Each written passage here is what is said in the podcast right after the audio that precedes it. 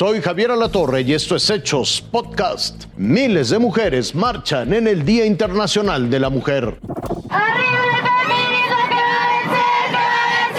Día Internacional de la Mujer. La marcha legítima, la que alza la voz por los derechos de todas. Aquí estamos. Y somos mujeres valientes.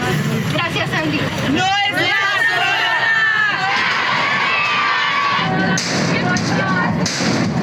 Pero también la marcha de los grandes contrastes, el bloque negro, el que siempre destruye y ensombrece los objetivos iniciales de las movilizaciones.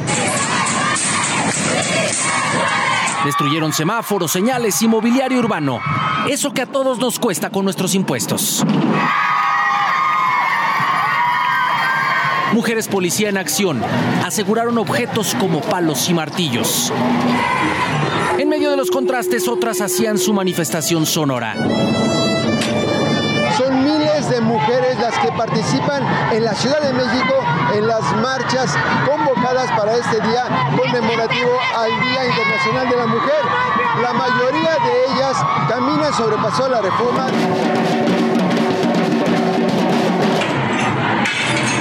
Por otro lado, el daño a la propiedad privada, cristalazos a edificios. En este punto de la avenida Juárez de poco sirvieron las vallas colocadas en este sitio ya que fueron retiradas y lograron llegar hasta este edificio, el número 38 de la avenida Juárez, para romper los cristales. Del otro lado, la solidaridad entre mujeres.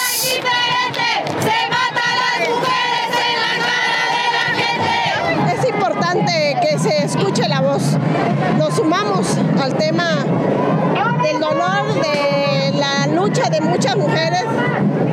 Mujeres policías con escudos en mano, pero la defensa más visible era ese símbolo de paz en sus manos, flores blancas. En medio del momento amargo por el que muchas mujeres alzan la voz, una jovencita le puso sabor agridulce a la marcha y repartió paletas de tamarindo con chile entre las policías. De otro grupo se escuchaba el galope. Y a esta manifestación se unen un grupo de charras con sus respectivos carteles y caballos. A la vista la creatividad y arte para manifestarse. Otras lo hicieron con danza. Y las que se abren camino con el comercio. Todo tipo de antojitos para calmar el hambre, desde flautas hasta pizzas.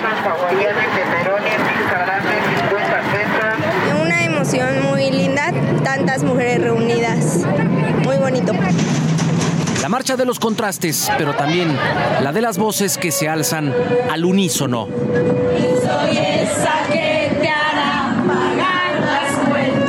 Fuerza Informativa Azteca.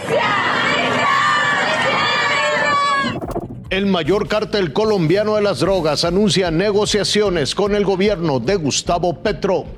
El Clan del Golfo, cartel acusado de narcotráfico, corrupción y terrorismo en Colombia y Estados Unidos, dice estar dispuesto a negociar un posible sometimiento con el gobierno de Gustavo Petro.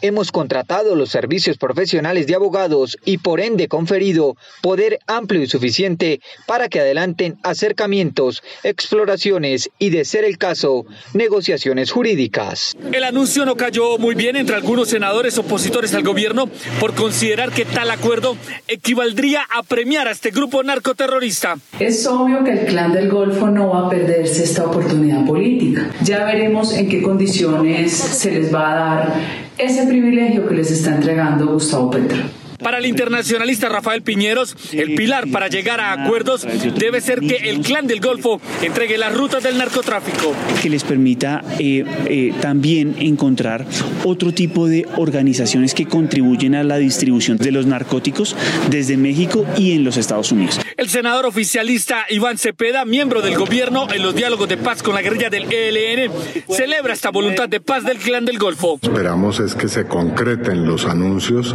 que no se queden en palabras y que se pase pronto a un sometimiento a la justicia.